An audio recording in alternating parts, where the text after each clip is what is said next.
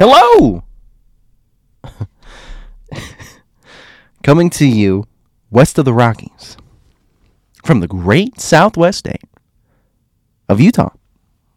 More specifically than that, central Utah. Yeah, yeah, somewhat central. Maybe a little bit south under central. But this is Conversations at Midnight.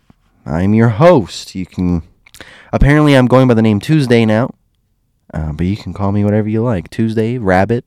That was my nickname back in Florida. Rabbit, Rabs. They gave a nickname for a nickname. Go figure. So, to wherever you may be, connecting to you from the World Wide Web, wherever you are, I hope you have a good morning, good afternoon, good evening. And I, uh, I especially hope everyone is doing well now I know everyone's thinking, "Oh my goodness, uh, Tuesday, Rabs, whatnot." How did your six-day escapade in the forest go? Well, I have some news about that. I actually have several current events, uh, the one pertaining to me personally, and then certain things around the world, and then a very special um, little shout out that I'm going to give to a to a listener. But I'll get to that later. So in order, right? Um, the personal news. So I went on my little escapade. I went on my little forest faring adventure. um, I unfortunately I actually did not do the whole six days. The day that I got there, we I didn't even last the day. The day that I got there, we were prepping, and um, you know we were prepping up tarping and uh, preparing for the primitive camping style, you know? And so I um I grabbed myself you know, I got ready, I got all my things, you know, I grabbed myself my stuff and all that. And when it was time to tie up the bag, we had to crouch down. Okay. And when I crouched down, I felt this sharp pain in my knee. And it wasn't anything crazy where I'm like, "Oh my gosh, I can't stand." It was just like just like a little prick, you know, just like a little sting. And I remembered months prior, probably like it was back in October, a little bit before, it was little before I started the podcast. Probably about two weeks before the first episode of the podcast came up. I was running. We were doing this Halloween scavenger hunt with a group of friends and myself. And I tweaked my knee. I guess I pivoted wrong or and I I mean I could walk on it fine. It you know, I didn't tear anything. I didn't. But then again, this is where it's challenging. I have an insanely high pain tolerance. My my my whole family does. Anyone in my family that's blood related to me on my father's side, we have insanely high pain tolerance. I'm not so sure about my mother's side, but I know definitely from my father's, it's just this insane pain tolerance that's uh, almost superhuman. Like I think I think the military would love us because of just how well we can do. Like how well we can fight through pain. And it's not even fighting, it's not even a fight. Uh, I'll give you an example, especially about my father. My father was playing basketball. This is years ago. Oh my goodness, years ago. Probably, ooh, probably getting close to about 15. Probably about 15 years ago. He was playing basketball. My father's insanely athletic, especially for his age now. You wouldn't even think he runs better than me.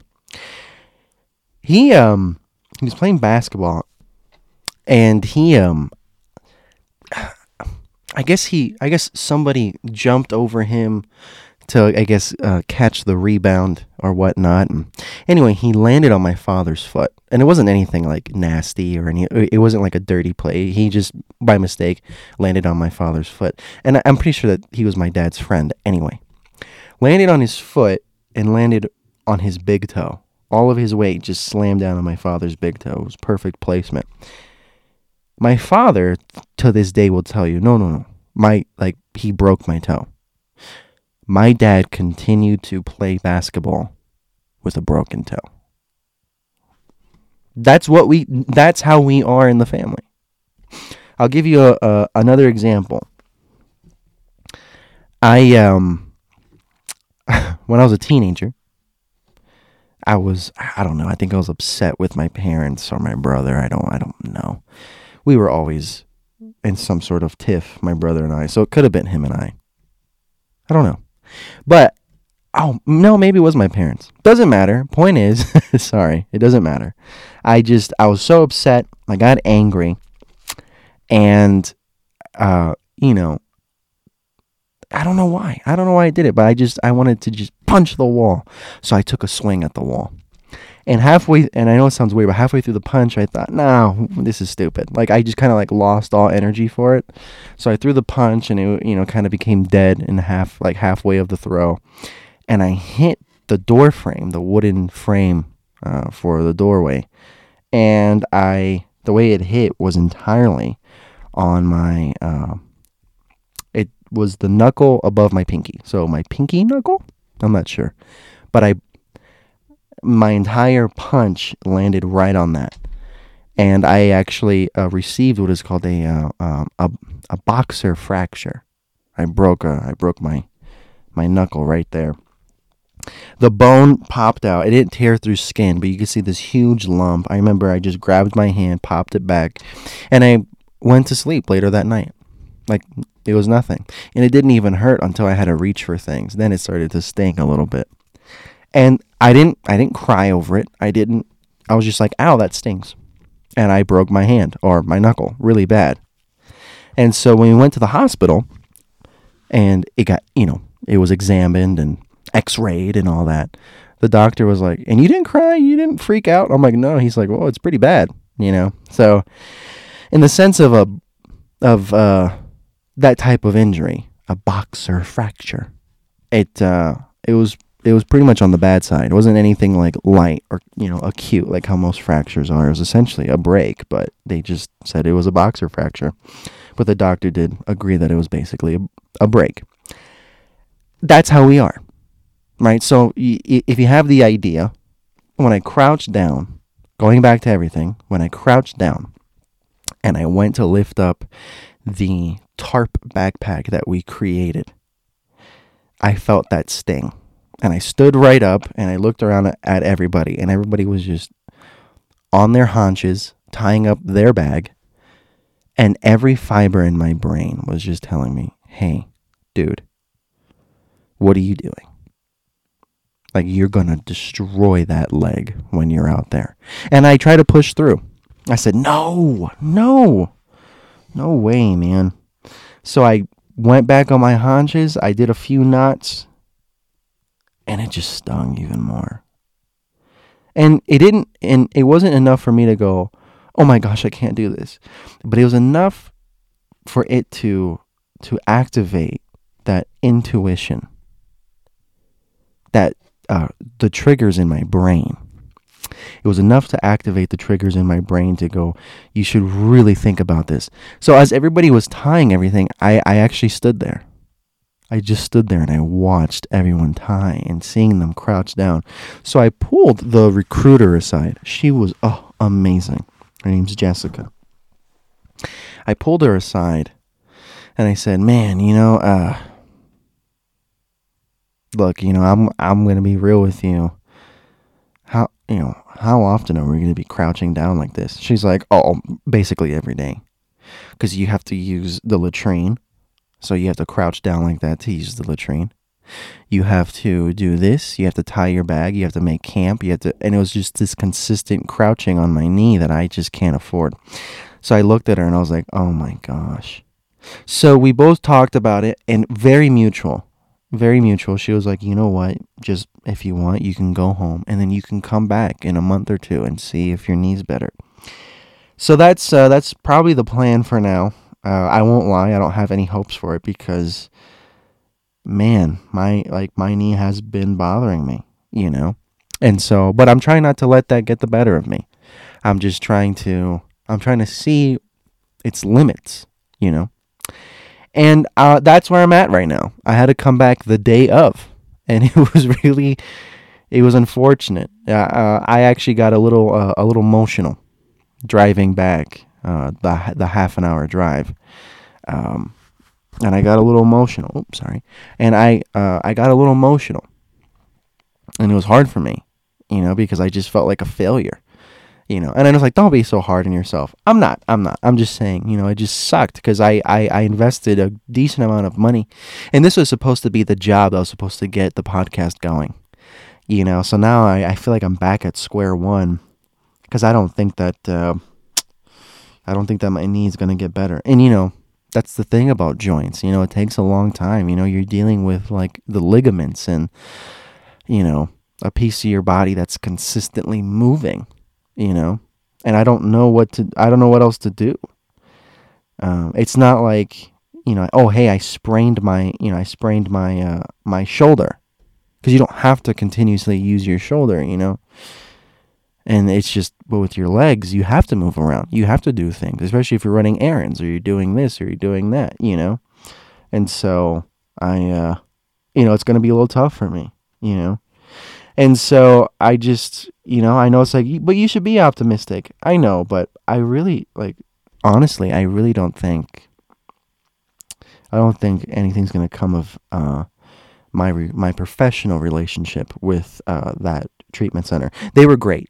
They they did nothing wrong. Uh, it was, they were amazing, especially the recruiter, Jessica. Great, great girl. And so I just, you know, I yeah, it you know it was a little tough for me, but yeah, I I got emotional on the car ride, and I thought, man, I'm I'm a failure. My eh, whatever I just had planned is pretty much out the window for now. I don't know what to do, and you know, so I'm trying to keep a open mind on on things in a and a positive outlook.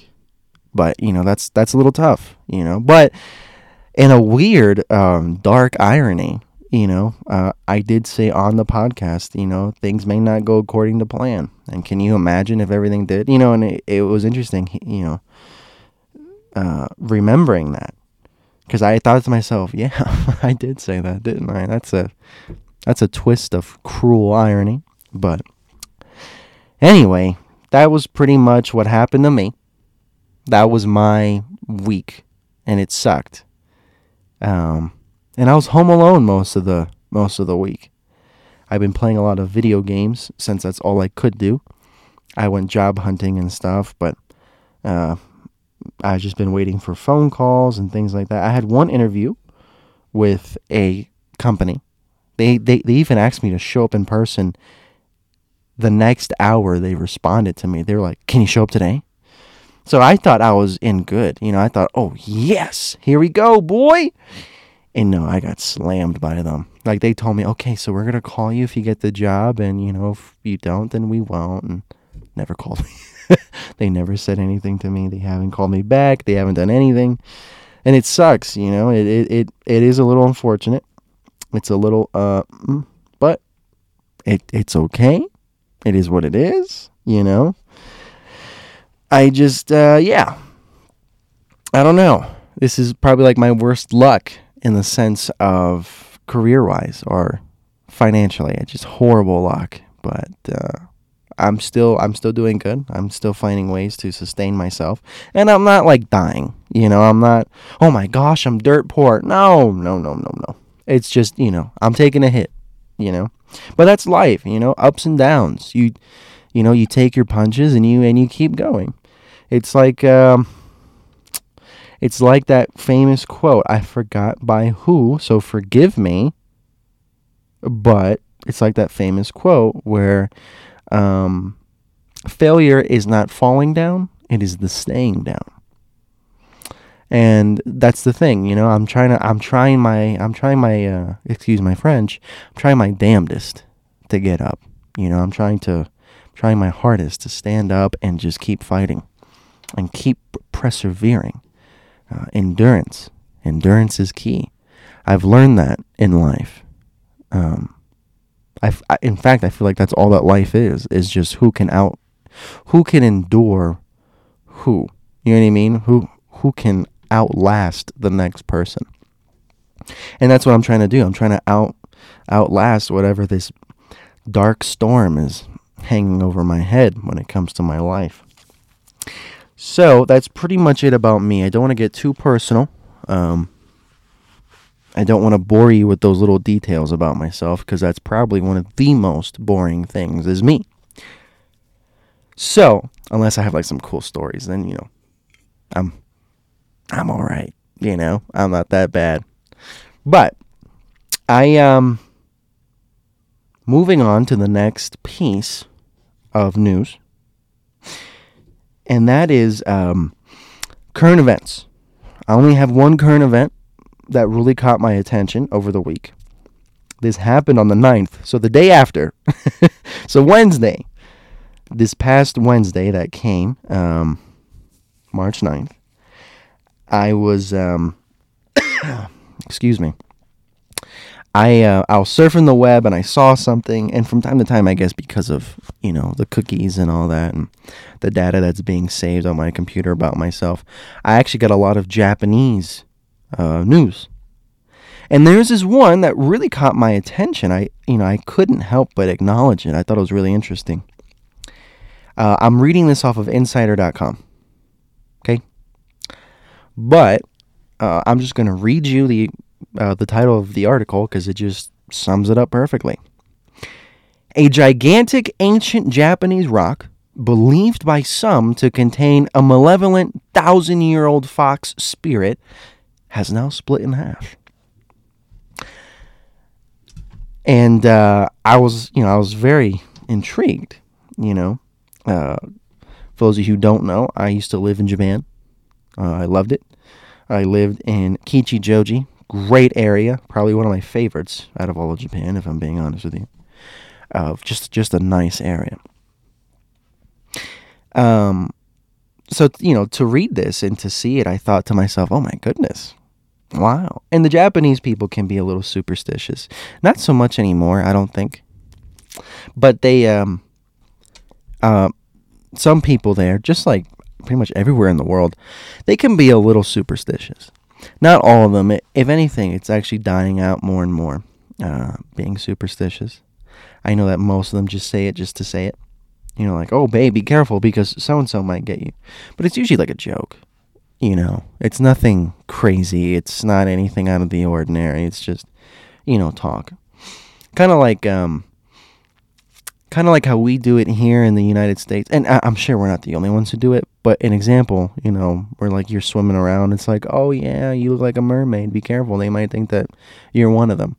You know, obviously, not every, you know, mermaids aren't really a thing. I, I guess depends on who you ask, but mermaids aren't really a thing. And so, but we just say it just to say it. It's kind of like that. But I want to read you uh, basically the gist of it if you would let me. And uh, it says here a massive stone in Japan that is believed by some to contain the spirit of a thousand year old demonic fox has now split into two. The Shoseki, translated to the killing stone, wow, that tied my tongue a little bit, it's been a while, was pictured in two pieces by a visitor to Mount Nasu, a scenic spot in Japan's Tochigi Prefecture. That's an hour from Tokyo. I've actually been to Tochigi. I love Tochigi. Um, great area, beautiful, breathtaking. Quote, I came here alone to, says Shoseki, place of the nine tailed fox legend.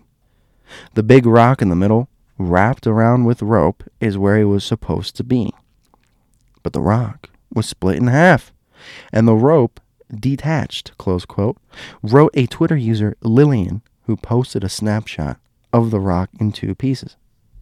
They go on to say if this were a manga, it would mean that the seal is broken by the nine tailed fox. For those of you who don't know what a, what a manga is, it's a Japanese comic book, a graphic novel, if you will. I feel like I've seen something that shouldn't have been seen, close quote. The original tweet was retweeted more than 84,000 times and sparked discussion threads on Twitter about supernatural happenings in Japan.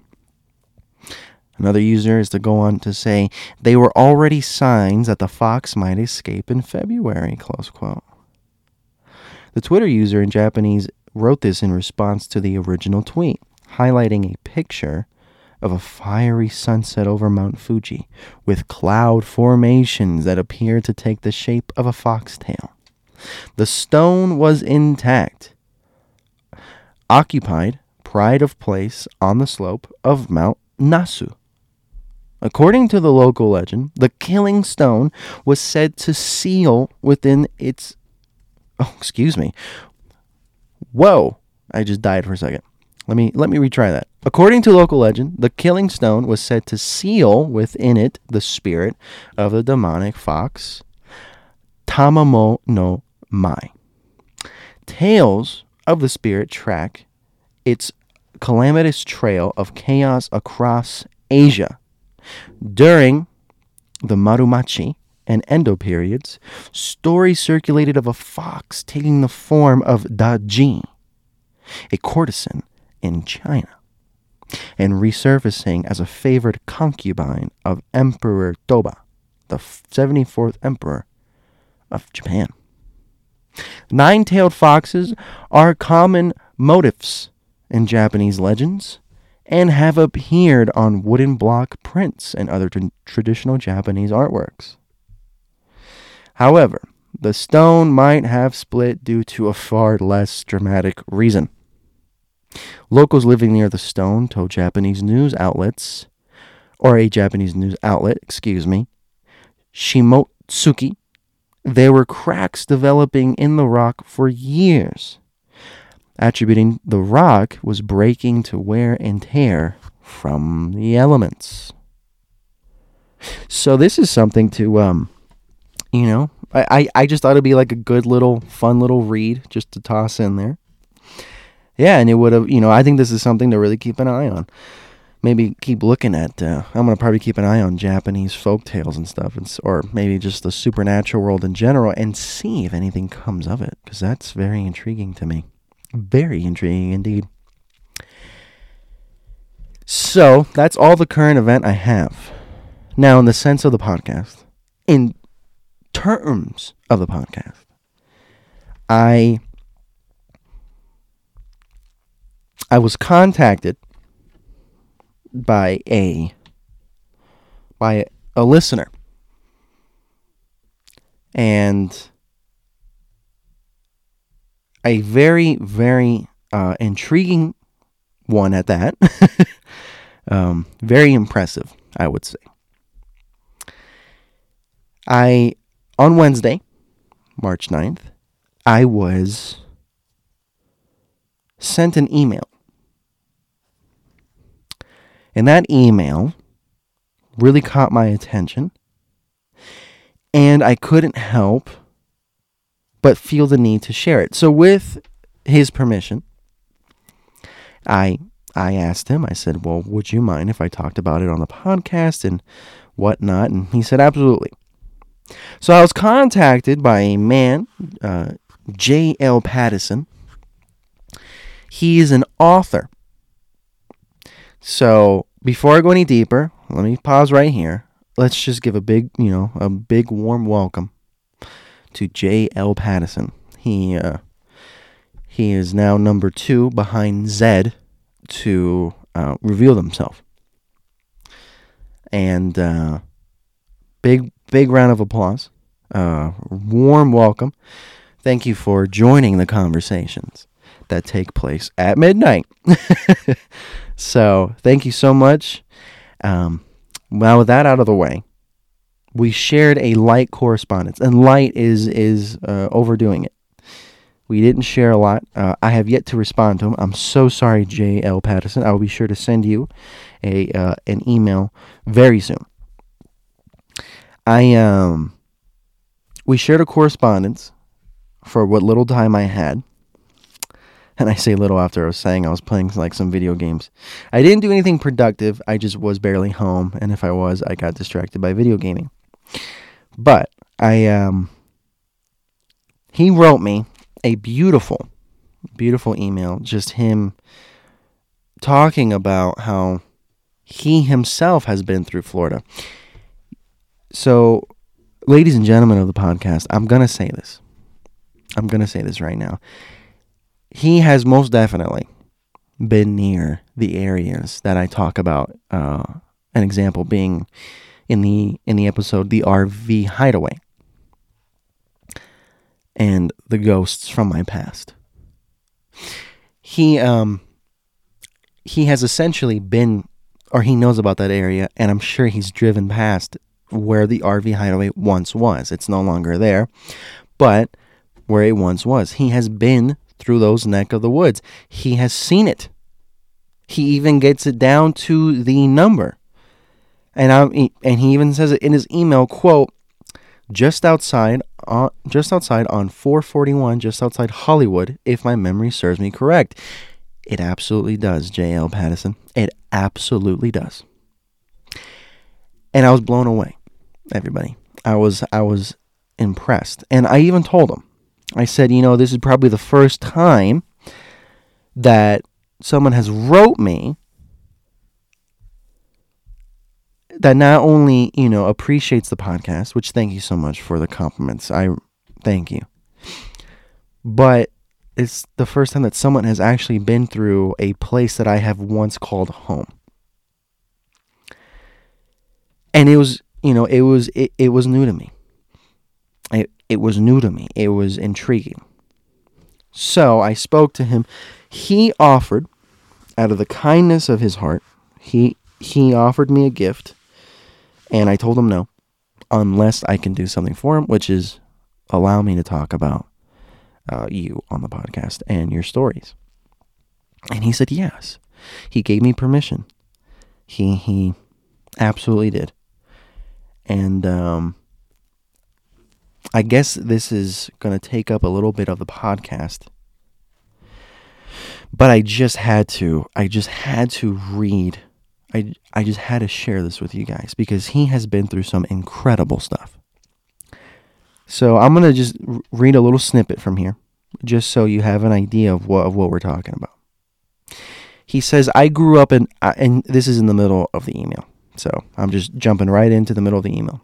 He says at some point, "quote I grew up in Broward County and enjoyed reminiscing about the area. If I'm not mistaken, that area that area that you were talking about was on Indian land. It indeed was." Just on 441, just outside Hollywood, if my memory serves me correct. It does. And it used to have a bingo hall and an Indian wildlife thing where they had alligators. It and in fact, I think it's still there. I think that place is still there. I don't know if they still do it now, but when I was last there in 2019, they absolutely had wildlife there. Skipping through uh, our correspondence, he says, "But I do recall that area as the Seminole Land. I lived in Hallandale, Hollywood."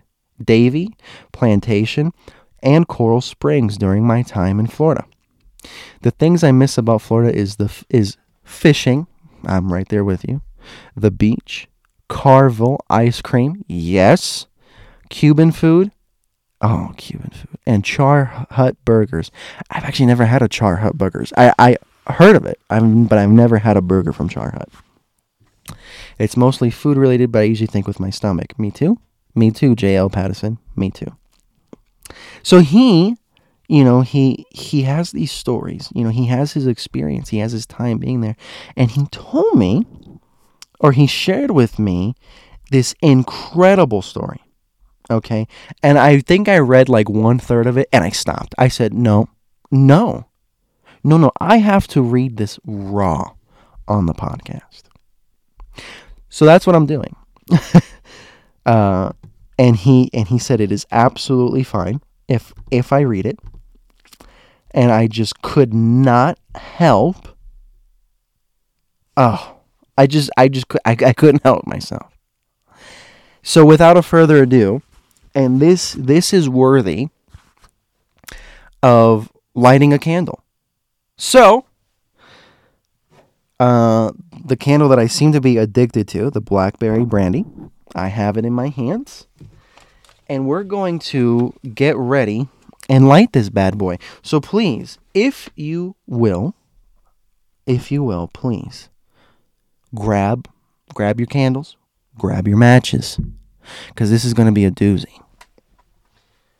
Wow, I had to edit out a lot of silence because I misplaced my matches.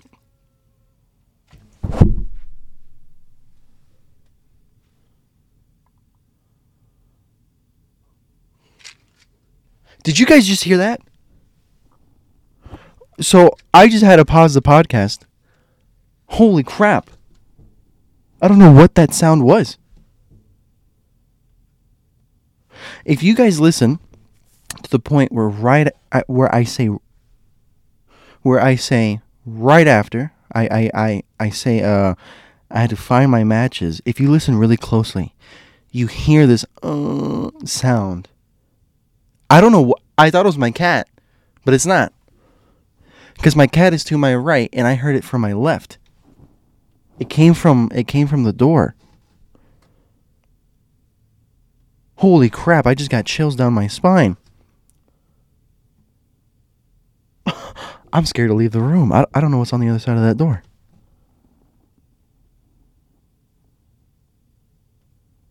Wow, what an uncomfortable feeling that was. What a rush. Whoa! Sorry. Sorry about that. Mercy me, oh my. Whoa. wow, what a feeling, huh? Woo! Okay. Wow. Sorry, I'm like bouncing all over right now because of just things, uh, one thing after another. I keep staring at the door now. Anyway, if you know what, if my cat is fine, I'm fine. You know, he didn't react to anything. Maybe I shouldn't. But that was a weird sound. Like I, I hope that you guys can hear that. That's crazy. Wow. Anyway, I uh whoo, sorry. I'm gonna, I'll be shaking that one off me for the rest of the podcast. I know it. Anyway, I have my matches. So, I I got my blackberry brandy. I got from Walgreens. It's a it's a lovely, lovely scent. I cannot get enough of it if I'm being honest. So, while I'm doing this, while you guys are preparing, I'm sure you guys already prepped as I was being, I don't know, moaned and groaned at. Um, as I'm prepping this, go ahead and unwind. Go ahead and just relax, ease yourself. Enjoy yourself. Enjoy who you are. Ah, there you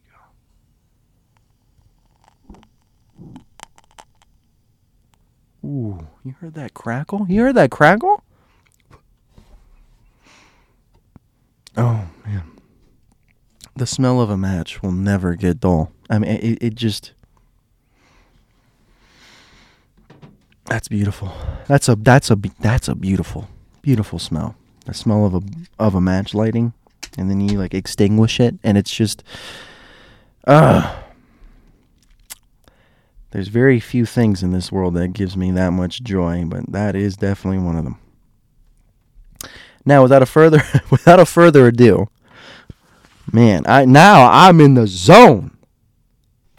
So now, without a further ado, this is The Girl in the Window by J.L. Pattison. Are you ready? Let's go. Growing up in South Florida provided many experiences that left indelible impressions on me. Like that one morning, my house violently shook from the Midas muffler shop explosion that occurred miles away in Davie, to visiting the aftermath of the explosion and ensuing fire from the Amtrak train that collided with a Hess gas station on the tracks in Fort Lauderdale. From the Adam Walsh kidnapping at the local Sears Mall in Hollywood when I was a child to the time as a teenager when a man who'd been following me around the Broward Mall tried to lure me to his car in the parking lot. From being slammed into the jetty by an errant ocean wave that nearly broke my leg. Wow. To the time that I helped save a drowning man at the beach from seeing that strange creature one night in western Dade County that I still can't explain to surviving Hurricane Andrew in 1992. But all of my experiences, there's one that leaves me with great regret. The one incident that still bothers me to this day. It was the time I failed to prevent the kidnapping of a teenage girl whose fate I will likely never know. The incident. It was either 1989 or 1990, but I can't even begin to guess what month or time of the year since it was always summer in South Florida. I was in my late teens. My friend Raul and I both lived in West Broward County. One of the activities we'd like to do after the sun went down was cruise the A1A, also known as the Fort Lauderdale Strip. Yes, sir. A popular destination for locals and tourists, and where several movies had been filmed. That's right. One night, after we were done cruising the strip, Ra- Raul and I decided to head home. It was late, probably after 1 in the morning, and I was driving my car westbound on the 17th Causeway. I was in the left fast lane of the two westbound lanes as I was crossing over the drawbridge. I was approaching and about to overtake a vehicle ahead of me in the right lane. The car was a gold or champagne colored four door that was possibly a Kia or a Hyundai type vehicle. I can't remember for sure.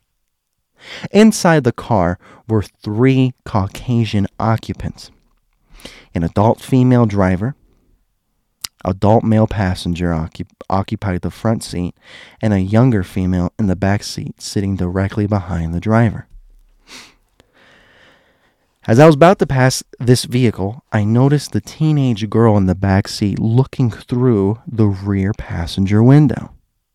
There was no mistaking she was distraught and crying. So much, in fact, it gave me pause and I slowed down to keep from passing the car. I was not immediately apparent what Raul and I stumbled onto, but the female in the back seat, who I would estimate was approximately 15 or 16 years old, was clearly in distress. If my memory serves me correct, she had brownish colored hair that hung at least over her shoulders, but probably longer. The Pursuit. Being the era before the proliferation of cell phones, the only thing I could do was follow the car. And it wasn't long before the occupants realized that they were being followed and attempted to elude us. This began a middle of the night chase through the business and residential streets of Fort Lauderdale, solidifying our suspicions that the girl in the back seat was likely being held against her will. At one point during the approximate 10 minute pursuit, the suspicious car stopped at a red light. Why? I don't know, as there were no other cars around at that hour of the morning and the driver could have easily proceeded through the light. But what happened next was of two mistakes I made that night. I came to a stop behind the car, but was unsure what to do next. To my surprise, the girl in the back seat exited the car and began running. Oh my gosh.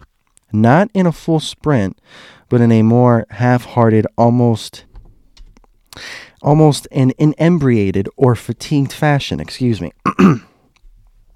Unfortunately, instead of running back to the safety of my vehicle, where Raul and I could take her and get her out of there, she ran in a 45 degree angle forward from the car she just fled.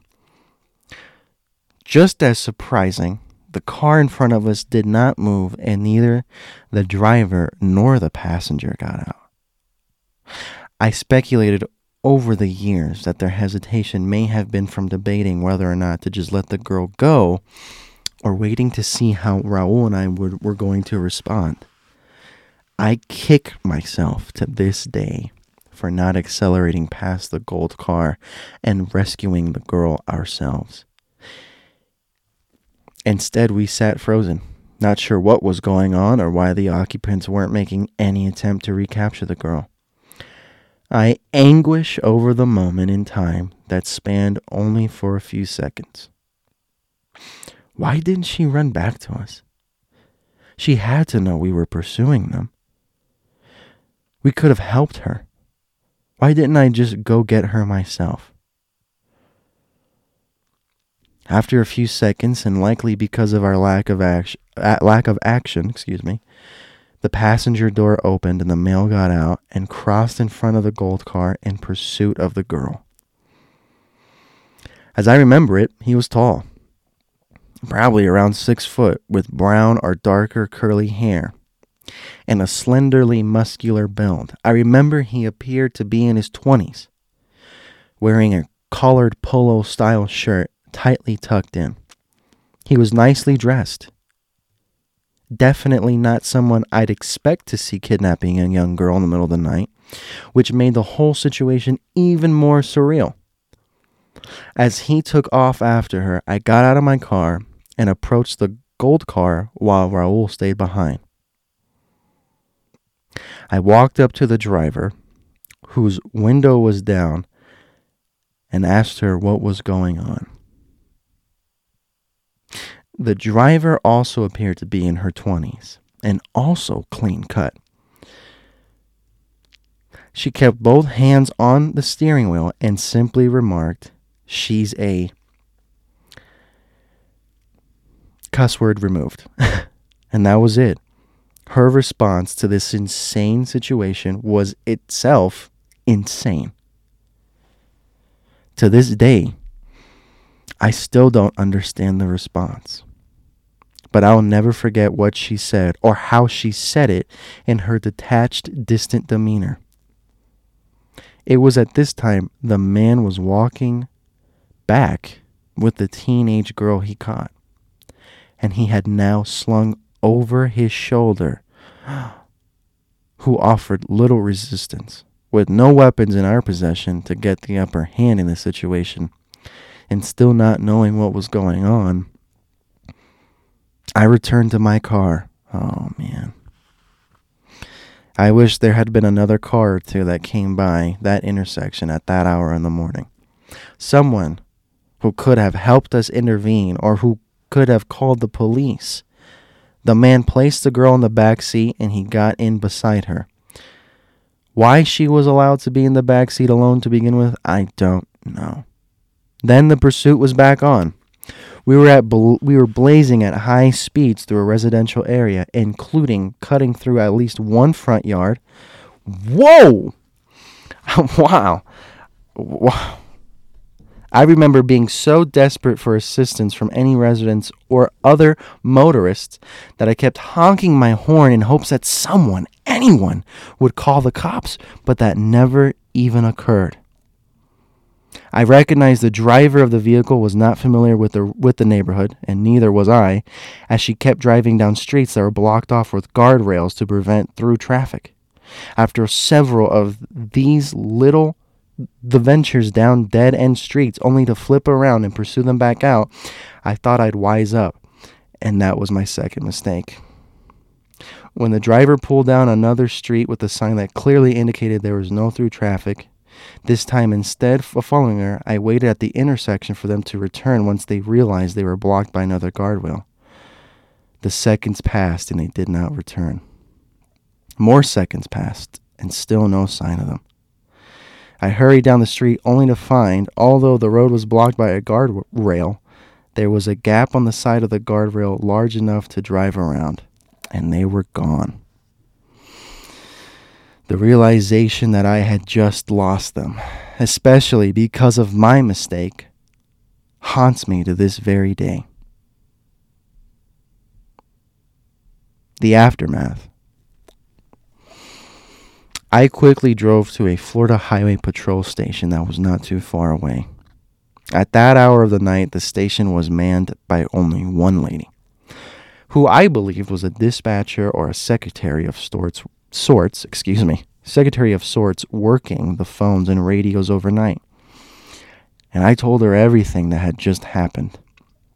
even giving her the vehicle description and the Maryland license plate number. Yes, to this day, I still remember the license plate was from Maryland. Unfortunately, the impression I got from her was that of either disbelief in my story, a total lack of interest, or a combination of both. No cops came to speak with us. After giving this woman the information, I remember walking out of the station, feel like nothing was going to be done, and that I had failed that young girl. The next night, Raul and I met for dinner at a little restaurant in Hollywood just off I 95 called Stratford's for their all you can eat shrimp night. We always enjoyed the all you can eat shrimp nights. I remember us briefly talking about the incident over dinner. But after that, we never discussed the matter again. In fact, in the ensuing 30 years, I don't ever tell I don't I don't recall ever telling anyone about this incident. It's not just something that I like to talk about. I don't blame you. I don't blame you, Mr. Pattison. I don't. Having the chance to rescue someone and watching that opportunity slip through my hands left me with a lot of what ifs. What if I reacted faster and had gone after the girl when she took off on foot? What if I was braver and tried to stop the man from putting the girl back into the car? What if another vehicle had been coming by that intersection just for a minute or two when we stopped? What if someone had called the police? What if a cop had been in the area during our wild pursuit? What if I hadn't waited at the end of the street for the car to come back out, allowing their escape? Had any of those moments turned out differently, that girl may have been rescued that night. The conclusion? I've never been able to understand what I was dealing with that night. Sure, the girl was taken against her will. That was obvious. But by who? And for what reason? And why such a cryptic response by the driver when I asked her what the heck was going on? It was always my opinion that the adult male and female were part of a cult. And that's why they kidnapped the girl. But then recently, I had an epiphany.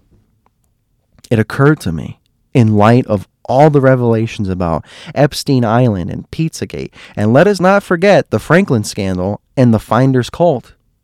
Perhaps what I had witnessed that night was not an abduction related to a cult, but an abduction for the purpose of human trafficking, especially when considered the car's license plate and Maryland's pro- proximity to Washington D.C. I, I I promise you, as I was reading it, I thought the Maryland tag, mm, must be some. I thought the same thing, Mister Pattison. I will likely never know the answer of why that girl was taken but I will always carry this guilt with me. And every now and then, I think of her. And I wonder if she's still alive out there somewhere, or if I, as a teenage boy, had been her last chance of survival.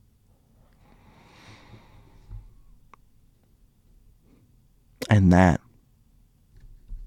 that is The Girl in the Window by J.L. Pattison.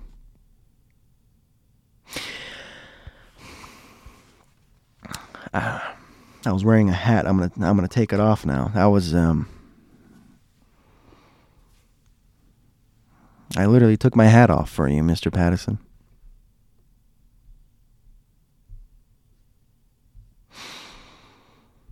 Wow.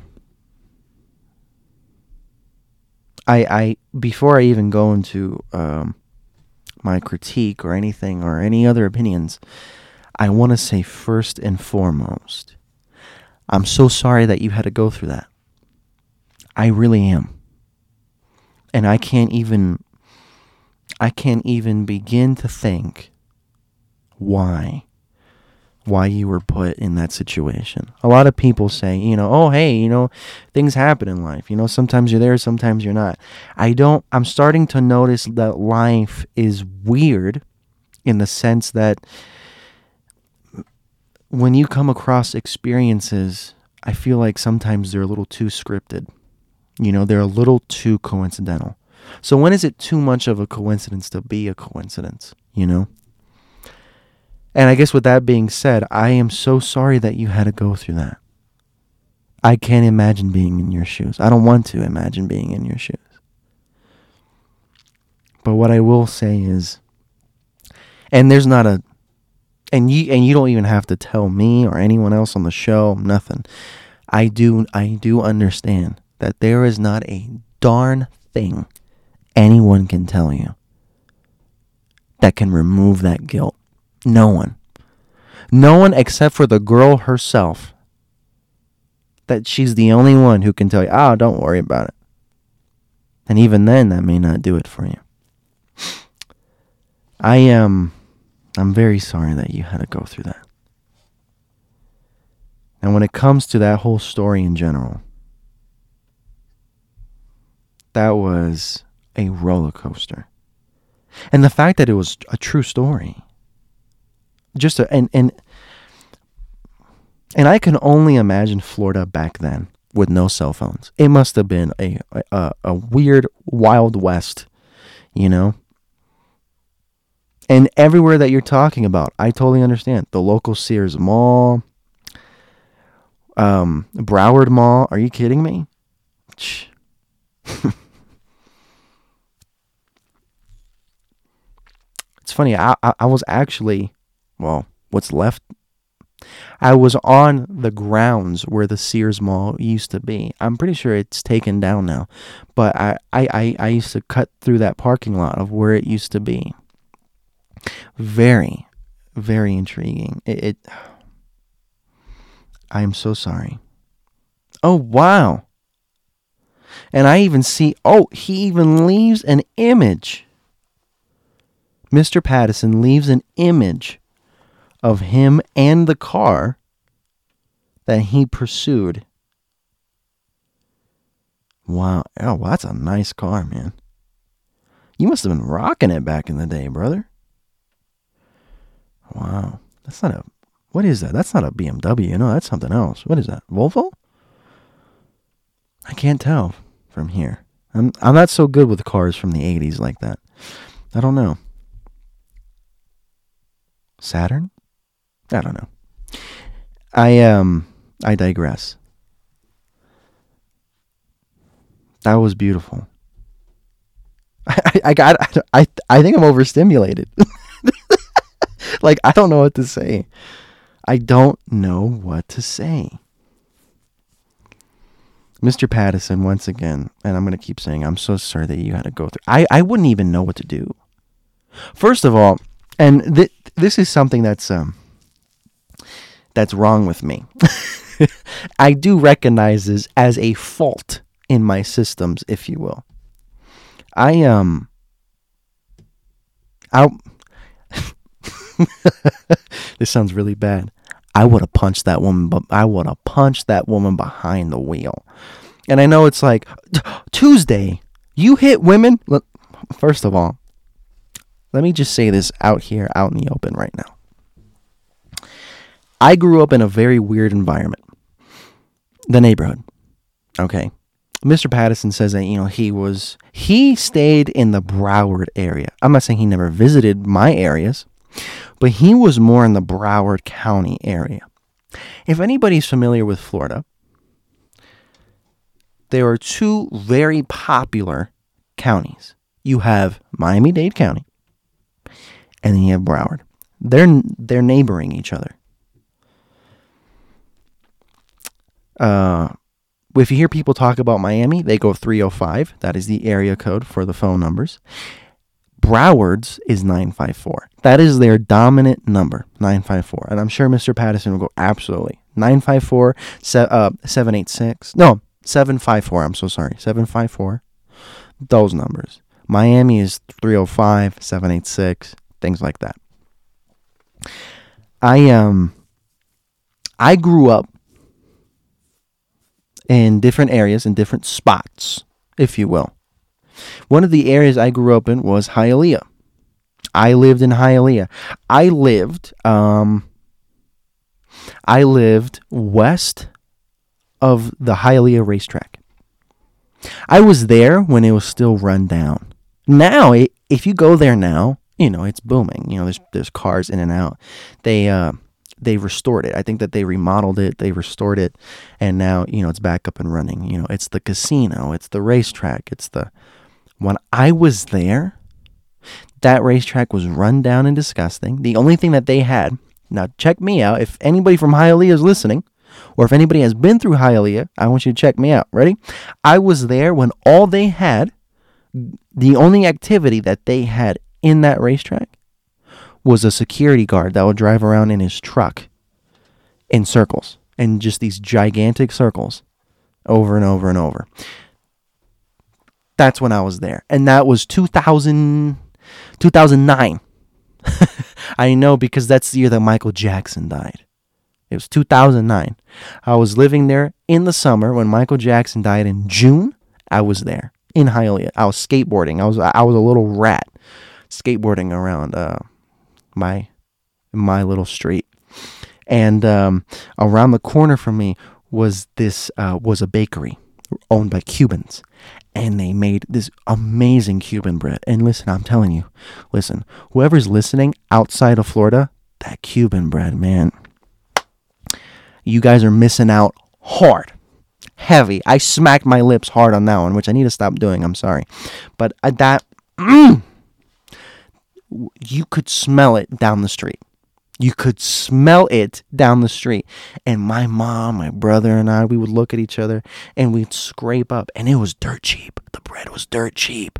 They they they would sell it probably for like a dollar. This huge, uh, probably foot and a half loaf of Cuban bread. We would run down to the bakery, we'd buy one or two of them, and we'd sprint back, spread some butter on that piping hot bread. Oh, oh, doggy. That was.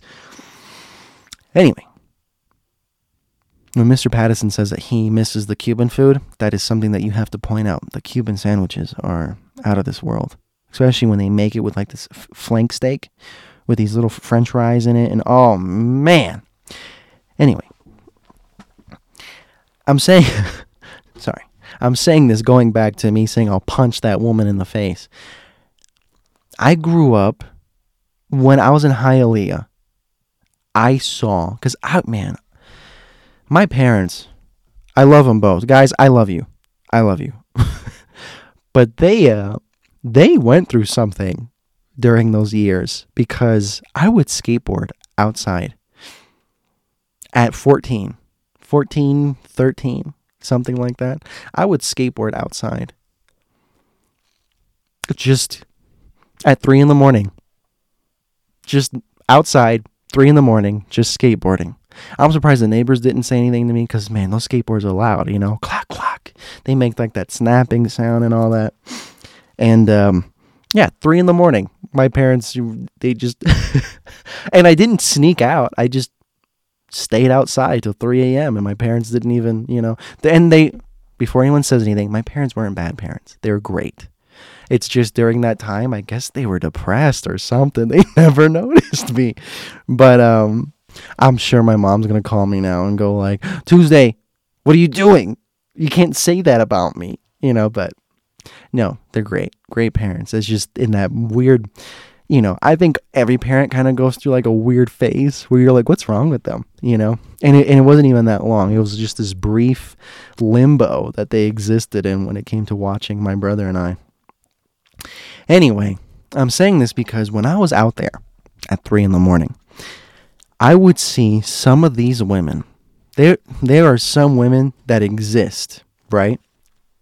there are some women that exist to where they cross the line of no longer being a woman. So let me say this that woman behind the wheel giving that response because she's a bleep, instant sock in the face. Now, look, I wouldn't. I wouldn't lay my hands on my mother. I wouldn't lay my hands on the kind lady that lives down the street from me. I wouldn't live or I wouldn't lay my my hands t- to the woman who lives across the street from me because those are women. They they they care about their family. They do good things for the community. They that's a woman. She holds the fort down when the husband goes to work. Or she's the one working and the husband holds the fort down. You know, they contribute to society. But when you have somebody from out of the area, from Maryland, and let's say, let's say that someone listening right now goes, "Well, um, um, Mr. Pattison's story. What if, what if that was their child, and they're just abusive parents, and that's not like, that's not ripe for a, I mean, a clock in the face. Is that not ripe enough for that? Am I wrong for saying that? Listen." My father disciplined us. My father is from the motherland of South America. He disciplined us. I would go as I was I would go as far as saying that there are times where he beat the crap out of us, not literally, but he I mean he would get us good. For the sole purpose because his fear was either I do it or a cop kills them in the street because my because I could so see it. If he didn't intervene, my brother and I probably would have gone down a very very dark path. And it came to the point where any time that I was tempted to do a very stupid thing, I'd go, "Oh yeah, let's," and I wouldn't go, "No, man, I, I don't want to get in trouble." The kids that I'll be around will go, "Oh, hey, man, you know the cops aren't gonna find out," and I'd go, "Cops? Who said anything about cops?" It's my dad. My dad will find me. And first of all, he he wouldn't just hit me. He beat the crap out of all of us. He will destroy every last one of us kids. And then when your dad even dares to threaten him, he will beat the crap out of your father. That's who my dad used to be. That was my father, a very tough man. And you wouldn't see it looking at him now. But man, in his prime and his essence of youth, that man had no fear. None. And I think that's who I get it from because there's moments where I probably should feel fear, but I don't. Cuz the cuz the only people that I'm scared of is him, my brother, and maybe just probably just about it. Like you have to be a whole new level of of human for me to go, ooh, okay, well, uh, I don't know about all that, you know. But when it comes to like people who are like, you know, you know, have have you ever had those people try you, you know, and they're like, and what you gonna do? You're you're not gonna do anything. I have I have swung on, I have thrown a punch on people when they have said that in mid sentence because it's like, of course I'm gonna do it. Because in because in my brain, I don't, I'm not, I'm not scared of you. You do nothing to me. You know, like in in my mind, I don't care. I'm hitting you. You know? And so I'm saying that because that woman would have been, I mean, laid out by yours truly. And I know it sounds barbaric and I know it sounds brutal, but that's not a woman. That is not an individual that contributes to this society in any positive outlet. In any in any fashion, there is no way that she gives off anything good. If that is her business, kidnapping young women, and let me tell you something that's horrifying. I mean, it sends chills down my spine. And I talked about this on episode two, three, the the uh, the missing people. I said, have have you guys ever looked around at how many missing children there are? Never mind the adults the children. And I'm not just talking about, you know, young five year old kids. No, no, no, no. The most common age groups are between 13 and 16. That's that's the range that we're looking at here. Why is that? That's only a 3-year difference. What is so special in those three years that people find uh, attractive. And I'm not and so and, and clearly this young girl I don't even know, man. I'm I'm just I'm just telling you, I would have swung on that woman. Cuz I'm one of those people who fight for respect and appreciation. So if if that was someone's kid, just off principle, I would have socked you. Cuz look, I have pissed my father off many times. My brother has pissed my father off many times. My sister definitely pissed off my sister many times. But I don't ever recall him ever calling us any bad names because he's because he loved us. He loved us. So if that was that woman's daughter and she called her that word deserves a punch. That that's your child right there. That's your kid. You don't have to love the choices that they do. But you but you should love them. And except for giving your kid the respect of carrying her like a baby, you know, where one arm is under both her legs and, you know, no, just tossed her over her shoulder like she was drugged out on some like date drug. Just tossed her over the shoulder, like, okay, another piece of flesh. That was a human being. Is. I'm going to keep hopes up, but I, you know, I'm sorry. I doubt it. Mr. Pattison, I'm going to be honest with you. If that girl really was a victim of trafficking, she's probably long gone. Which, depending if you're religious or not, oh, you know what? Even if you aren't, being dead is a that's a better fate than enduring what what some of these people who are victims of that probably are. And I'm going to be real. This is going to be a little intriguing for people to hear. Um, I am on the side that I do believe that there is a sex trafficking group embedded within our own government, within the United States government. I do believe it. I do. And I know it's like, how could you believe that, you know, crap? And, and listen, that's not crap. It is not crap. And you know what? I'm just I'm just going to toss this out here, right? And I'm not going to get into whole conspiracies. That's not what I'm going to do here. But I am just going to say this, right? I'm I, am i am going to try to ride the fence on this, right? I'm just going to leave this question out there and you take it for how you want.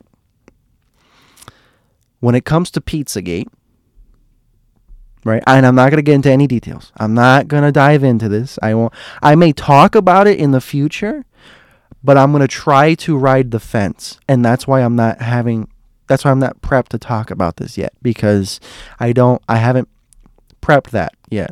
You know, I want to prep it before I jump in because I don't want anyone to think, "Oh my goodness, he's trying to shove this down our throats." I'm not. I'm just all that I'm simply trying to do is just leave the thoughts out in the open.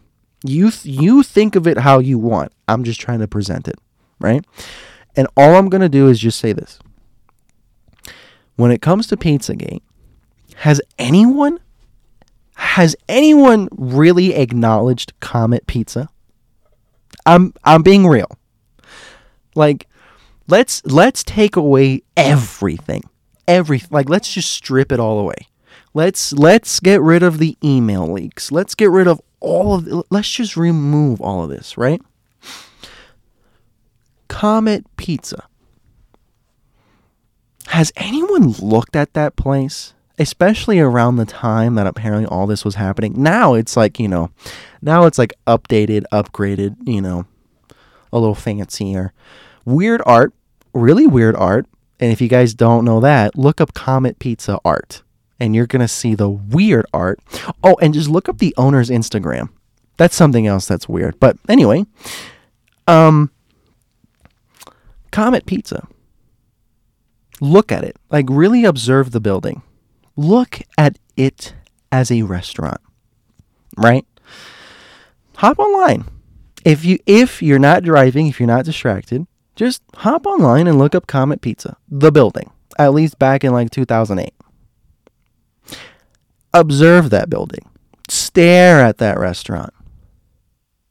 Now ask yourself this question because I had to ask myself this, and that's when it clicked in my brain. That restaurant, for some reason, that only only a higher power or anyone into the dark arts like they are will understand because us normal people i don't think are ever meant to understand that restaurant is the that is the same restaurant that has housed so many important meetings you wouldn't believe i'm talking every politician in the book has gone to that restaurant you're telling me in that whole 10 minute drive from the Capitol building, or I think it's longer than that, I don't know. But you're telling me that whole 10 minute drive from the Capitol building, there isn't another nicer, good looking pizza place than Comet Pizza. And they're not even they they do ping pong. That's their that's that's their jig is ping pong and pizza. So you're telling me that a bunch of political people stared at that pizza place and went, "Hey, let's just try this place out and let's let's hosts let's host our our uh, the fundraisers, our partings, our jigs, all of it in there." That's not weird to anybody. That's all I have to say. Just think about that. Think about it. And if and if that still doesn't help you, then let's then let's put us in the situation, okay? You the listener, you and I are talking. And you tell me, "Hey Tuesday, listen man, um listen. I want to host uh kind of like a gala. Like like a nice get together meeting, you know, everyone every, everyone that is somebody in the political world is to be there you know what I'm saying? So let's just, hey, you know, let's just throw a shindig. But listen, I'm really busy in my schedule. You tell me, hey, listen, I'm really busy in my schedule. Is there any way that you could get us a venue? Like, can you find us a place to host it? And I go, I got you. Just give me a few days. A few days go by, right? And keep in mind, we're talking politicians. Barack Obama, the Clintons, uh, the Bushes.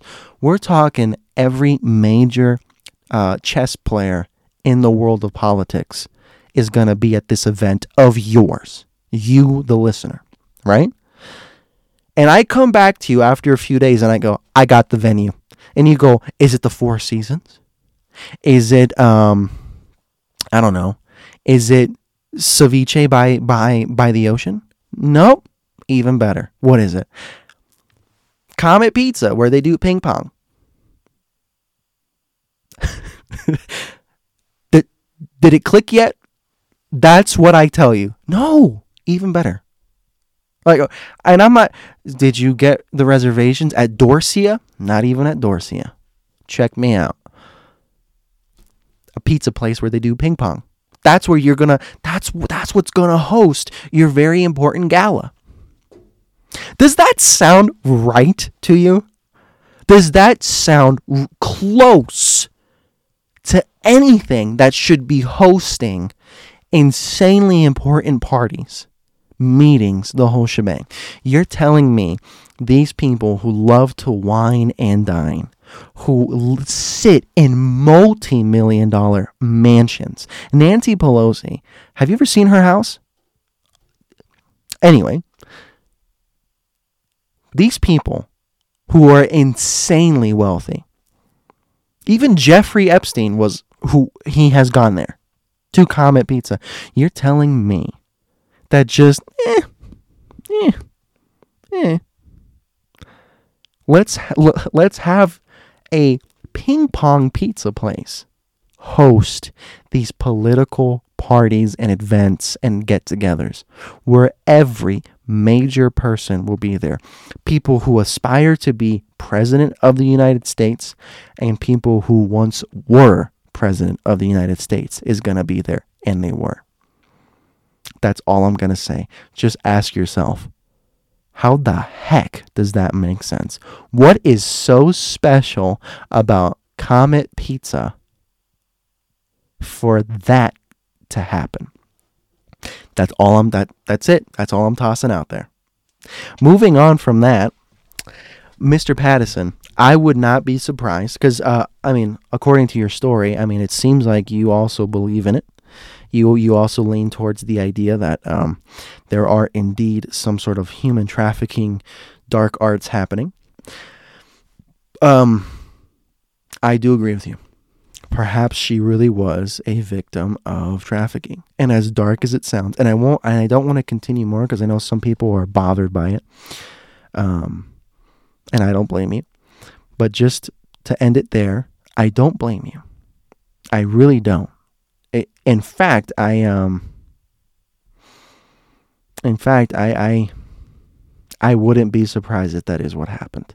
My only hope, and I say hope very lightly, is that perhaps that was a family member of hers, like her siblings, maybe. And she ran away from home, and I don't know, but I don't know. I'm so sorry that you had to go through that, and that is incredible. The fact that you were not paid attention to uh, more than I that than you should be is astounding. Which brings me to a horrible segue into more about Mr. Pattison. Mr. Pattison is an author. Okay, I, I, I touched down on that a little bit earlier in, in the show. But Mr. Pattison is an author. And Mr. Pattison has kindly, uh, that, that gift that I was talking about, has kindly offered me uh, a copy of his newest book, his latest book, uh, entitled, uh, I'm sorry, let me get the email out here really fast. I am on his website, jlpattison.com. He has graciously offered me a copy of his book, The Man Who Thought He Could Fly.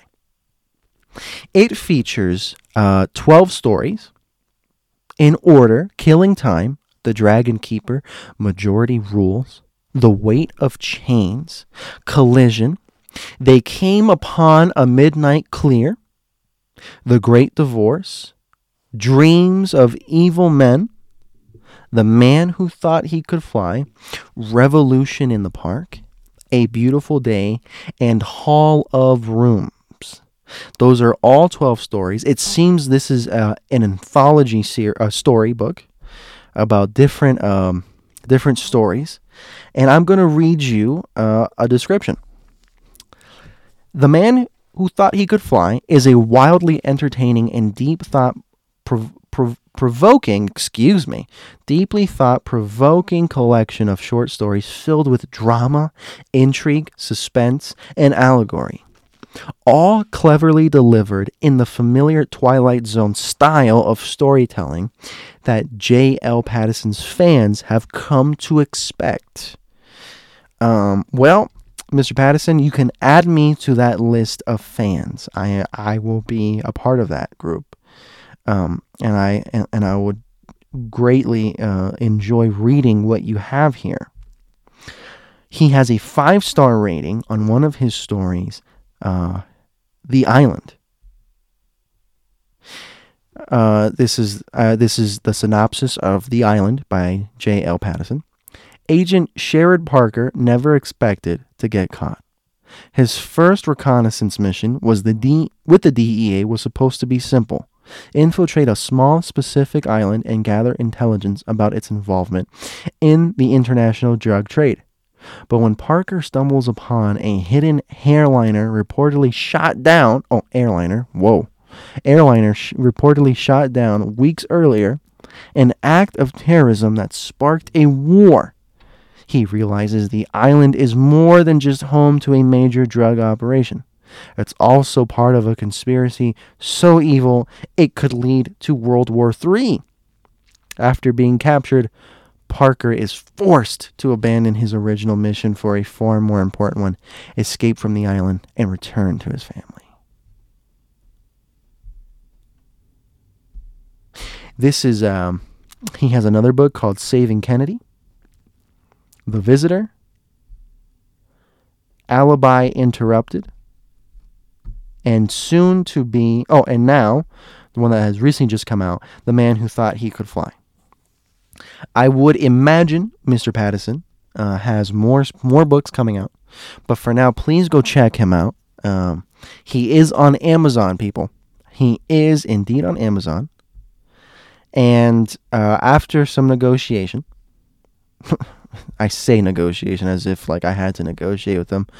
Um, he has given me permission to read a few pages or one, just one, uh, um, story from the collection of 12. He has given me permission to read it here on the podcast. I'm not entirely sure, so I have to get more permission or I have to get a little more detail from him just to be sure what I can do. But in the future, probably next week, maybe even uh, the week after, I will be reading that story on the air.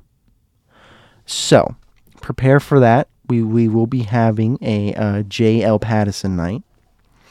And um, yes, I won't lie, just because I like the name, they came upon a midnight clear. For some reason, just uh, just I don't know. It just it just resonates with me. I just like the name of it, so I may do that one, and we'll have to see. And yeah, so Mr. Pattison, thank you for uh, allowing me to to read that. Um, and maybe when I'm more stimulated, maybe when I've come back to Earth after that wild roller coaster, I will be able to actually give my full opinion on such an intense, riveting story. I um, I don't even know what to say. I, I don't even I don't even know. I will um I will say this: the Twilight Zone is probably, and I mean classic Twilight Zone. Like when it starts uh, changing a little bit. I yeah, I don't I don't I do not I'm gonna be really honest with you. I do not like the new Twilight Zone. The one produced or directed by Jordan Peele. Not a fan of it. I do not like it. I do not appreciate it. Uh, it just doesn't I don't know. It doesn't sit well with me.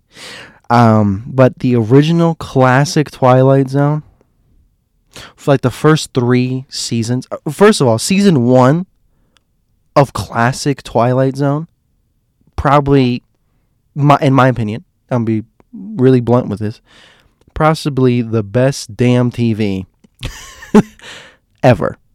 Period. Ever. Period. I loved. Cla- I oh, I wish I can go back in time and rewatch it.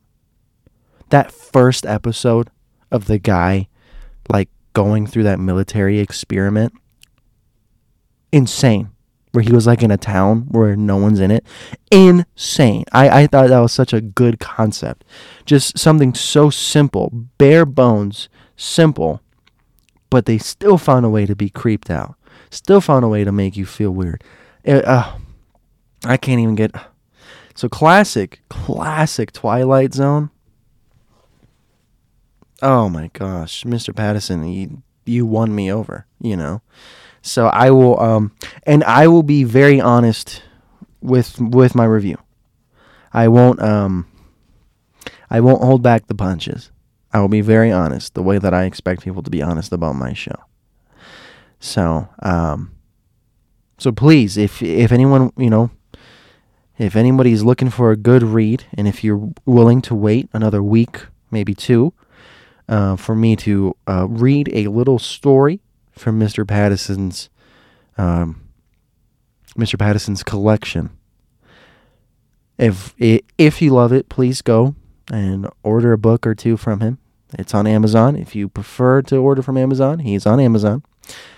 And yeah. So, once again, a big warm welcome to Mr. Pattison, especially for him revealing himself. I know a lot of people like to sit in the dark. Um, and if you loved this episode, if you enjoyed it, if you don't want to sit in the dark, if you want to, if you want to share who you are, I mean, you don't have to give me your real name, but if you want to share more about yourself, if you want to share who you are, please email me a story. email me a story that happened to you, something that you cannot explain. And you know, it doesn't have to be something that you can't explain, just something weird and uncomfortable. Like this, like this story that I just read. Riveting tale. Grabbed me by my haunches that apparently I can't get down on because of my bad knee. Please send me an email at stories at midnight at yahoo.com. Zed sent me an email. Mr. Pattison has sent me an email. So please, when you get the chance, please, please write me. If you want to share the story, if you're sitting there at night going, Oh, I wish I could share this story with somebody, I'm your guy. I'm right here for you. But of course, you don't have to if you don't want to. But I'll more than likely read it on the podcast. I love reading these stories. I think they're great. I think it's amazing. Anyway, I would hate to keep talking in circles. I would hate to keep on dragging this on more than it has to. As we all know, I love organic um, interactions. I love natural and organic experiences. So I um I think I think we should we should walk away while we can. That I, I think the way that the show has gone, the ups, the downs, the emotions of that story, riveting. Sensational. And I'm not going to share any more stories. I don't feel the need to top it off. that that deserves a um well, it closed out the episode. It really did. Um so uh, and you know what? I just genuinely feel like the sun is setting on the conversation. So thank you for co- uh, for coming and leaving your world to be in mine. Um, it really does mean a lot. And once again, I am growing. Conversations at Midnight is a very. V- listen, man, I'm going to keep saying this, but for a podcast with zero, zero advertisements, which that might change. I do, I did, bear with me now. I did create a TikTok for for the podcast. I did do that, but for a show that has zero advertisements, we are growing, people. This this is word to mouth here. Or maybe just some fickle finger of fate that has brought you to me. And I uh, I'm grateful. I really am. I'm very grateful. So, um, hopefully in the future production will change. Uh, you know, I took a hit, as I said earlier. We took a hit, but don't worry, uh, I will bounce back. I will prevail. So, do me a favor everyone, please, please go check out Mr. Pattison on Amazon or his stories in general. Check it out. Take a take a little gander. And in the next episode or two, I will be reading one of his stories from his book, and uh, we will see where that takes us please be safe out there. It is, I know it's crazy. I know the political world has shaken everyone up, as they always seem to do. And that is not me being biased in any way. That's just me being very literal. Like, that's just the truth. they always seem to shake up everybody. Uh, humans always seem to shake up everybody. So, uh, I hope I hope everyone is doing well. I hope whoever enjoys this week, I hope you are fruitful.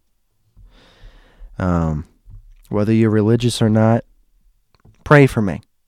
hopefully I hopefully I, you know, hopefully we do well. Hopefully us as a community does sensational.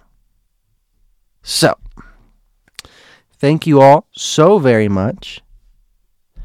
To close it out, the sun is indeed setting. I have been your host. Tuesday. Coming to you west of the Rockies in the great southwest state of Utah. Before I go, I would love to leave everybody with a song of the week. I if if my memory serves me right, and I hope that it does. I believe I left everybody with a uh, with "Love Is a Battlefield" by Pat Benatar. So, in good fashion, in good faith, since that story came out of, uh, or it happened during 1989, 1990, around there, let's go for another song around that time. And, uh, ooh, let's see. Let's see. What is a good song? You know what? Let's do one of my favorites.